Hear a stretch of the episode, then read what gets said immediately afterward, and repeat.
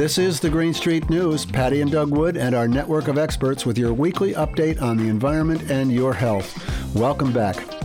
Nature is an amazing thing in so many respects, but perhaps none more amazing than the tremendous amount of trouble that can be caused by a tiny organism. On today's show, we'll talk with a biodetective who helps factories, laboratories, golf courses, and even nuclear power plants figure out how to deal with the tiny animals that are causing all their trouble. That story and the headlines from the Green Street Newsroom all coming up. Stay with us.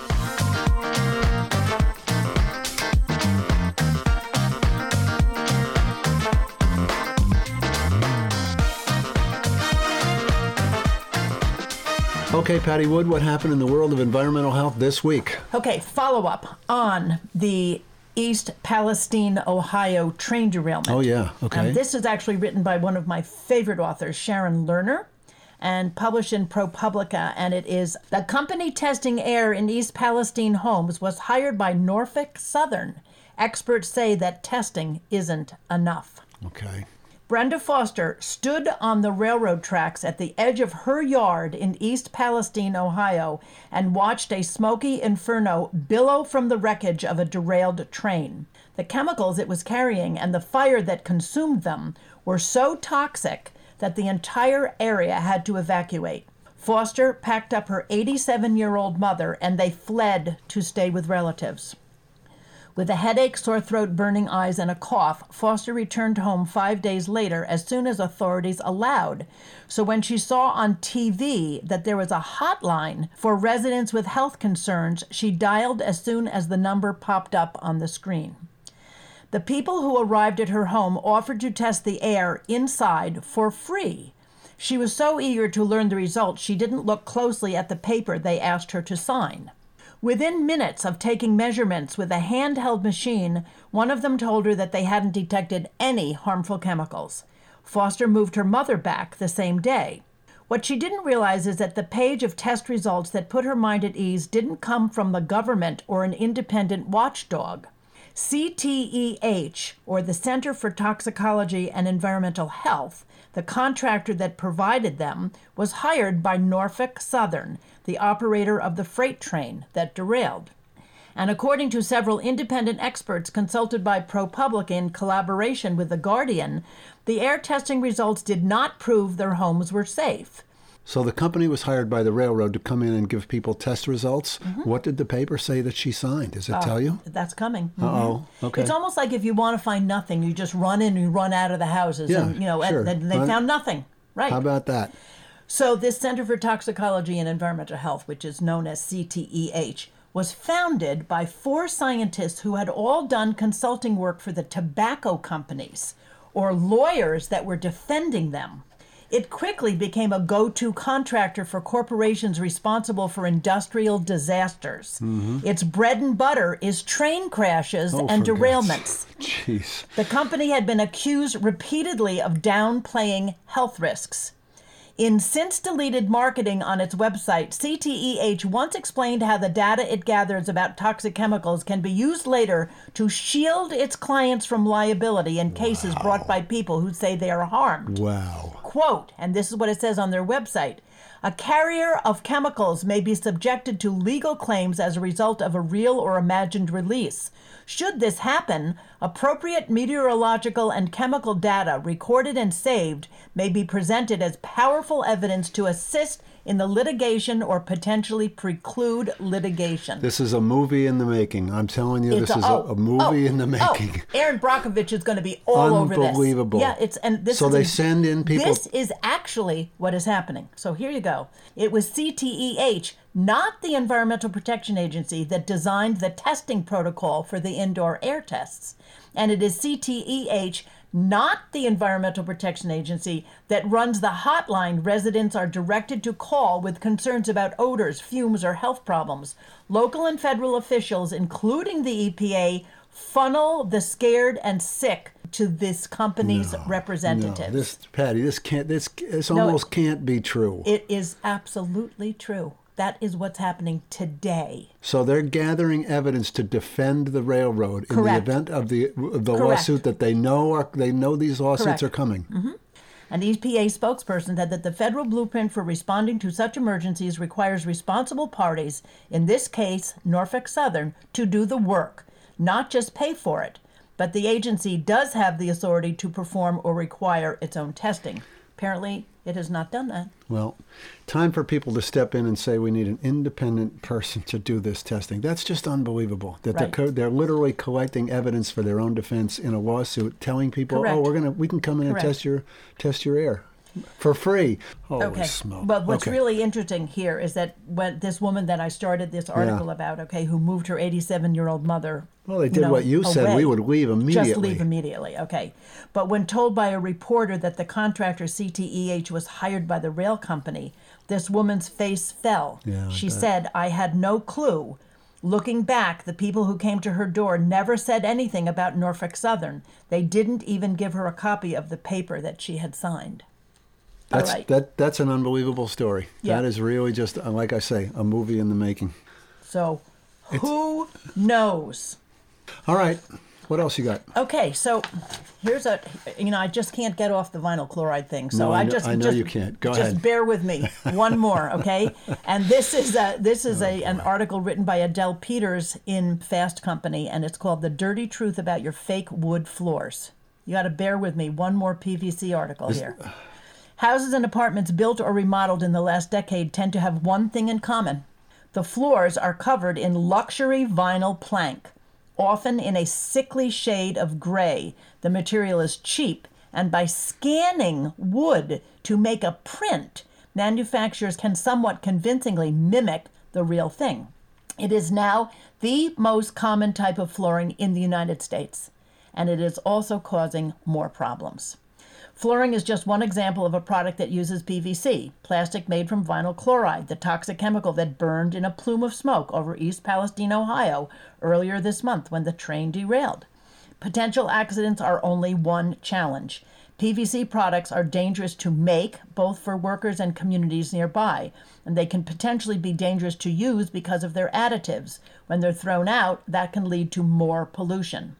In China, where most vinyl flooring is now made, the first step involves making chlorine using mercury, another toxic chemical.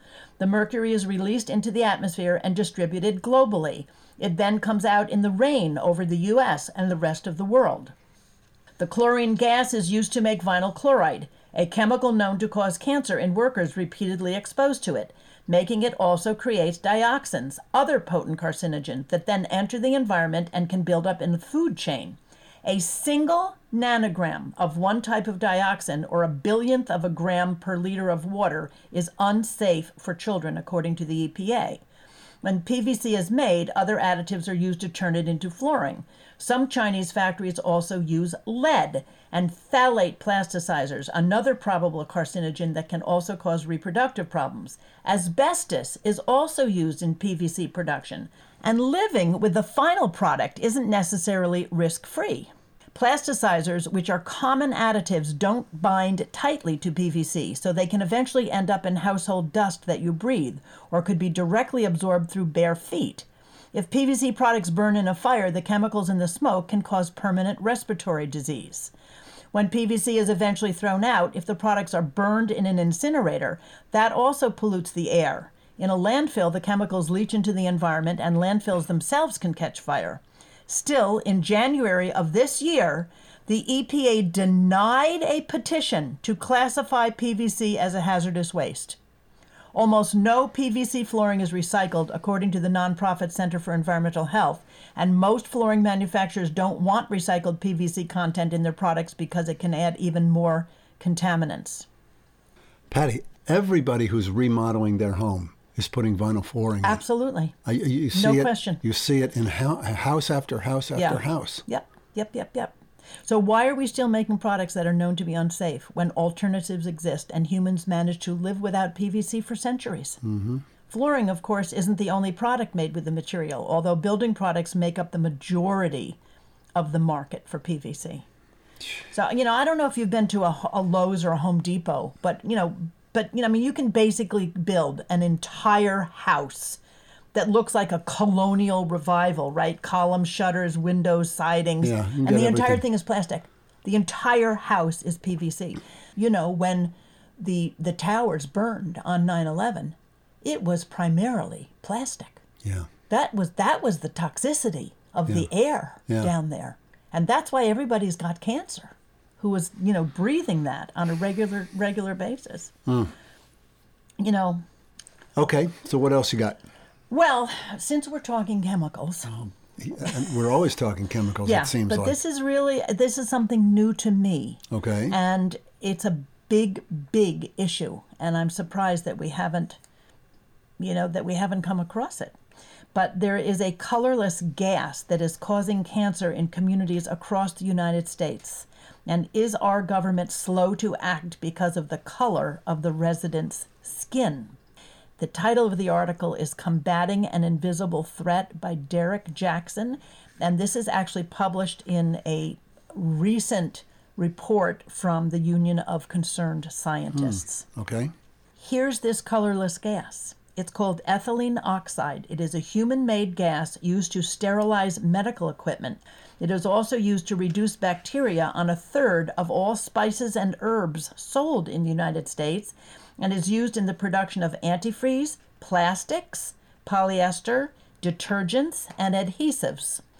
But this chemical's utility comes at a high cost for workers breathing the emissions at sterilization facilities and ethylene oxide production plants and for the residents of fence line communities, so named because they are next to or directly downwind from those facilities.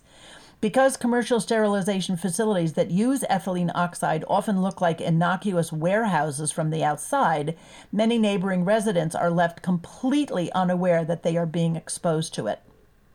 A major and yet unanswered question is how much attention these plants will get as they fume away, especially in black and brown communities. Mm-hmm. More than 14 million people live within five miles of 104 separate facilities that emit ethylene oxide, including a disproportionately high number of people of color, low income households, and people with limited English language proficiency compared with the average for the county in which they live. Mm-hmm. These five mile zones, many near commercial sterilizer facilities, also include more than 10,000 schools and childcare centers, and they are only a portion of the total number of facilities nationwide that emit ethylene oxide. So how are you supposed to know? You have to look at the map that the Union of Concerned Scientists has actually. Yeah, I see you've together. got that map there, but I mean, does it Yeah. have addresses and, and Oh, yeah. You can find them. Yep. The Clean Air Act requires the EPA to update emission standards for hazardous air pollutants every eight years, and the agency was due to update its commercial sterilizer rule in 2014.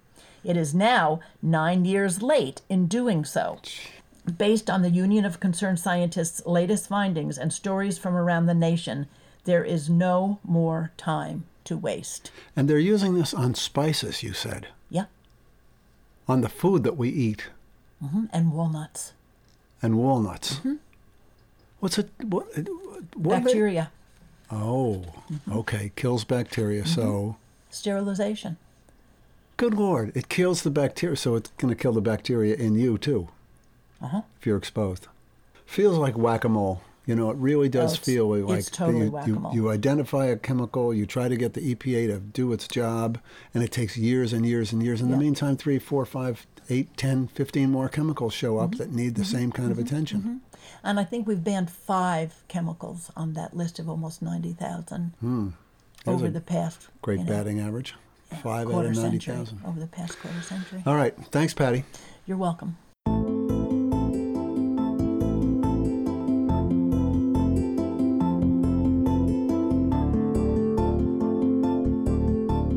There's a product out there. You've probably heard the ads for it. It's called Balance of Nature. It's a pill you can take that, according to the ads, provides all the benefits of eating real fruits and vegetables. Now, I'm not going to get into a discussion about how in the world you can take all the goodness and nutrition of actual fruits and vegetables and pack them into a tiny pill and thereby miss out on the pleasure of actually eating fresh fruits and vegetables, but the name, Balance of Nature, is the subject of our show today. Nature has this way of keeping things in balance naturally. We don't have to do a lot of work. In fact, often when we do a lot of work, it ends up throwing the balance of nature out of balance. And that's when things can run amok. If you're a regular listener to Green Street News, you've heard us say that when humans think they can outsmart nature, it usually doesn't turn out well. So, in the natural world, there's this natural balance that keeps things in check. Every living thing has its enemies and its friends, its source of food, and things that think that it is the source of food. And that balance can be interrupted by man, either intentionally or inadvertently, like the simple act of putting water through a pipe. Now you might wonder what could be wrong with that. Well, turns out plenty. You can't take raw water from a lake or a stream and put it through a pipeline and not expect serious consequences. Things grow inside the pipeline. They grow bigger and faster than they would in the normal environment. I'm not sure why that is, but that's the way it is. That's biologist Dr. Tim Wood, whose company, Bryo Technologies, helps big companies and golf courses figure out why the water in their pipes isn't flowing anymore. Dr. Wood contacted us a few weeks ago after listening to a Green Street show where we talked about all the near disasters that have probably occurred in the world that we've never even heard about. He had a story to tell, but first you need to know about these tiny animals called bryozoa. Bryozoan, they're fascinating animals in many ways. Big enough to easily see. The ones that cause problems are like miniature ivy. They grow branches and they spread out. If you see them in a lake, they look like maybe roots growing on a, on a stone or a, a sunken log. Bryozoa means moss animal. Bryozoa. Bryophyte is moss. Bryozoa is this thing. And so if you Google Plumatella, P L U M A T E L L A, and click on images, you will see a picture of me holding this stuff in my hand and the kind of green grass is behind that. And that's what it looks like. They lay down egg like structures about the size of a period on a newspaper, and it's cemented to the inside of the pipeline or whatever they're growing on. And these are dormant for anywhere from a few weeks to several months, and then they'll hatch out again. It's like they'll go dormant in the fall and then hatch out in the spring. So now you've got, instead of the one colony that was there, you've got 200 colonies all, you know, they spread really quickly. These are called statoblasts, these dormant seeds. There's a sessile type that attaches, and then there's another type that is released freely into the water and spreads everywhere. If you go swimming in a lake, when you come out, you'll have little statoblasts on your skin. I mean, it's inevitable. They're everywhere. Every lake, river in the world has got bryozoans. Dr. Tim Wood is the world's leading expert in bryozoa. He's president of the International Bryozoan Society. There are bryozoan species named after him. He's a star in the world of invertebrate zoology, which he taught for many years at Wright State University in Dayton, Ohio. Then one day, one of his students suggested they go into business together, helping companies deal with their bryozoan problems. Tim was skeptical. Our first client turned out to be a nuclear power plant. They were forced to close down because of bryozoans. I sent Michael over there to have a look, and he came back and said, This is the worst I've ever seen. Well, a nuclear plant uses tons of water for cooling because they're not very efficient and they give off an enormous amount of heat. So they require a lot of water for cooling. So this one had a, a big lagoon and they were bringing water in through four bays. It goes through grates, you know, so logs can't get through, and um, into a forebay, which is completely otherwise closed off. You can't see inside, you can't get inside them. And that's where bryozoans were growing. Turns out they were about a meter thick on the floor and half a meter on the walls. In other words, the biomass was incredible. They have an emergency water cooling system. And every year, or maybe it's every six months, they're required to run it just to make sure everything is free. And when they turn on that thing, it sucks the bryozoans up and shuts down completely automatically. So the Nuclear Regulatory Commission says, huh, you can't do that. So then they they called us in. In in this instance, they uh, they had two or three teams of divers working around the clock for two weeks big suction hoses sucking these things out into a tank truck, which would then go off somewhere and dump them. You wouldn't think that a tiny organism you can just barely see could cause the shutdown of a nuclear power plant, and possibly even cause a catastrophic situation if not properly handled, but there we go. Man created an artificial environment, raised the temperature of the water, and bingo, problem. You know, we're not really sure why they grow so fast and so well in pipelines. Part of it, I think, is just a steady flow of water. Otherwise, they have to create their own current to draw water particles in toward the mouth. In a steady flow of water, they just sit there and let the food come to them. You never see a handful of bryozoans in the natural environment. It never happens. In Westchester County, the Kensico Dam sits between the towns of Armonk and Valhalla, about three miles north of White Plains. It's part of New York City's famous water system, and the New York City Water Department goes to a lot of trouble to ensure its quality. So, a few years before Hurricane Sandy, they installed some new state of the art disinfection equipment and a big screen like a chain link fence to keep any debris from interfering with the new equipment. But then Sandy came along. During Hurricane Sandy, for some reason, they suddenly got a mass, tons of this gelatinous bryozoa broke loose from the shaft draining the reservoir, and they all came down and came up against this fence thing. And they didn't burst through, they didn't destroy the equipment, but they impeded water flow. So, where did they come from? So now they had to look and see where these were growing, and they sent divers in there, and there was pectinella growing all over the inside of the shaft. It was really surprising because the water itself is not nutrient rich, and it's cold. And no one thought Pectinella would grow under those conditions. So now they have cameras, they have monitors so to monitor the, the growth of Pectinella in those shafts. And they have divers going in every year to prevent that from happening in the future. They wanted us to do a survey of the reservoir to see what other what other bryozoans species are there, and they wanted to know all about bryozoans in the Kensico Reservoir. And then they wrote a big paper, a really nice paper, a scientific paper about the whole situation, and uh, we couldn't get it published. No one was interested. Nobody talks about these things. Most of our clients don't want others to know that they have the same problem. We have two major clients living almost side by side that we work with, but neither one wants the other to know. You would think they would want to collaborate, but I guess it's like having lice. Like having lice. Even when people know about the potential for bryozoan problems, they don't always take the steps they need to avoid trouble. Take the U.S. Navy, for example the Navy overwinters a lot of their ships in the Hampton Roads area of Norfolk, where fresh water comes down the James River. And they keep their engines running here, kind of idling all the time. They're always they're always pumping water through, and the bryozoans are always getting into those. And it's the same situation growing throughout the cooling system. And and this happens time and time again.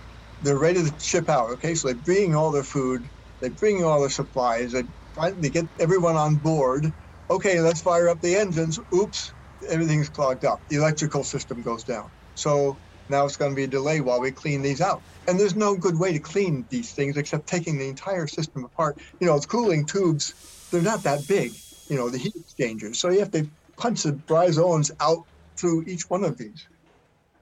So, Tim Wood travels the country helping golf courses, manufacturing plants, nuclear power plants, and other clients manage their bryozoan problems. But one incident stuck out in his mind, and it was why he contacted us at Green Street News. A chemical plant in the Deep South that manufactured, among other things, ethylene oxide had shut the factory down for routine maintenance. And when they fired the plant back up again, the trouble began.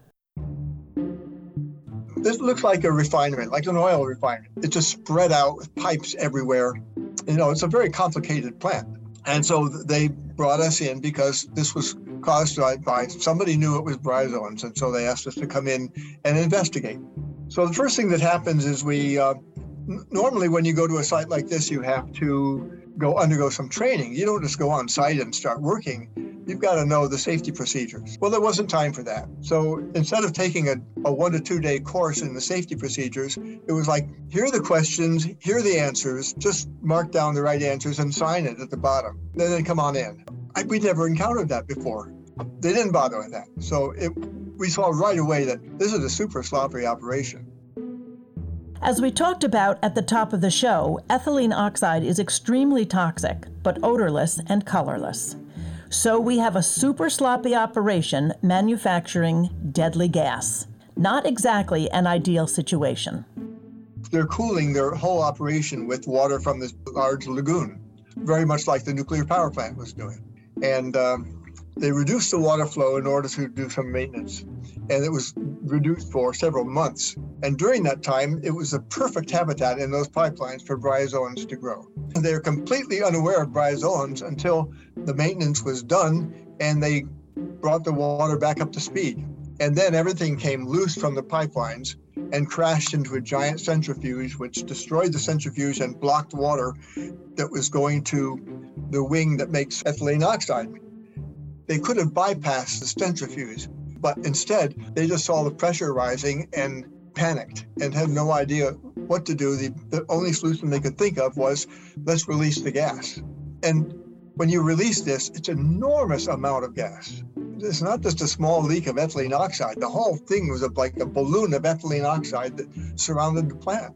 Normally, there's a strong breeze blowing down there, but in this case, it was a day where it was calm and everyone just froze. No one could move because the slightest spark would have set this off an enormous explosion and, and just leveled the whole site. Fortunately, it turned out only to be a close call, not the full on disaster that might have been but the condition of the plant itself was enough to worry about. It was cracked concrete. There was water bubbling out of the ground. You know, we're like, is that water coming out? What, where's that coming from? Well, we don't really know. And we were touring with it like the chief engineer. Everything we saw was just deteriorating. And it was like we couldn't wait to get out of there.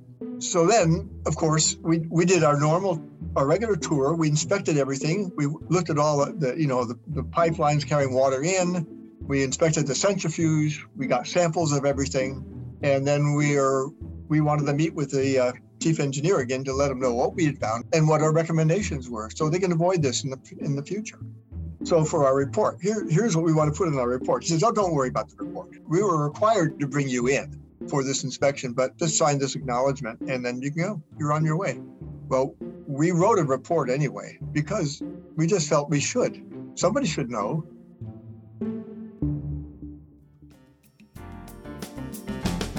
Dr. Tim Wood, former professor at Wright State University in Ohio, world renowned expert in bryozoans, president of Bryotechnologies, and Doug's brother. That's right, my amazing brother Tim, who always had a fish tank in his room and the skull of a cow hanging on his wall, which was both gross and cool. That's going to do it for this edition of Green Street News. If you enjoyed the show today, please tell your friends to follow Green Street News wherever they get their podcasts. We're on all the platforms, and thanks to you, our audience is growing every week. Special thanks to our guest, Dr. Tim Wood, our WBAI engineer, Reggie Johnson, our news editor, Alan Weiniger, our social media manager, Allison Dunn, who's leaving this week. We're going to miss her, and our marketing manager, Patricia Bridges. I'm Doug Wood. Patti and I will be back next week with another edition of Green Street News. Thanks for listening.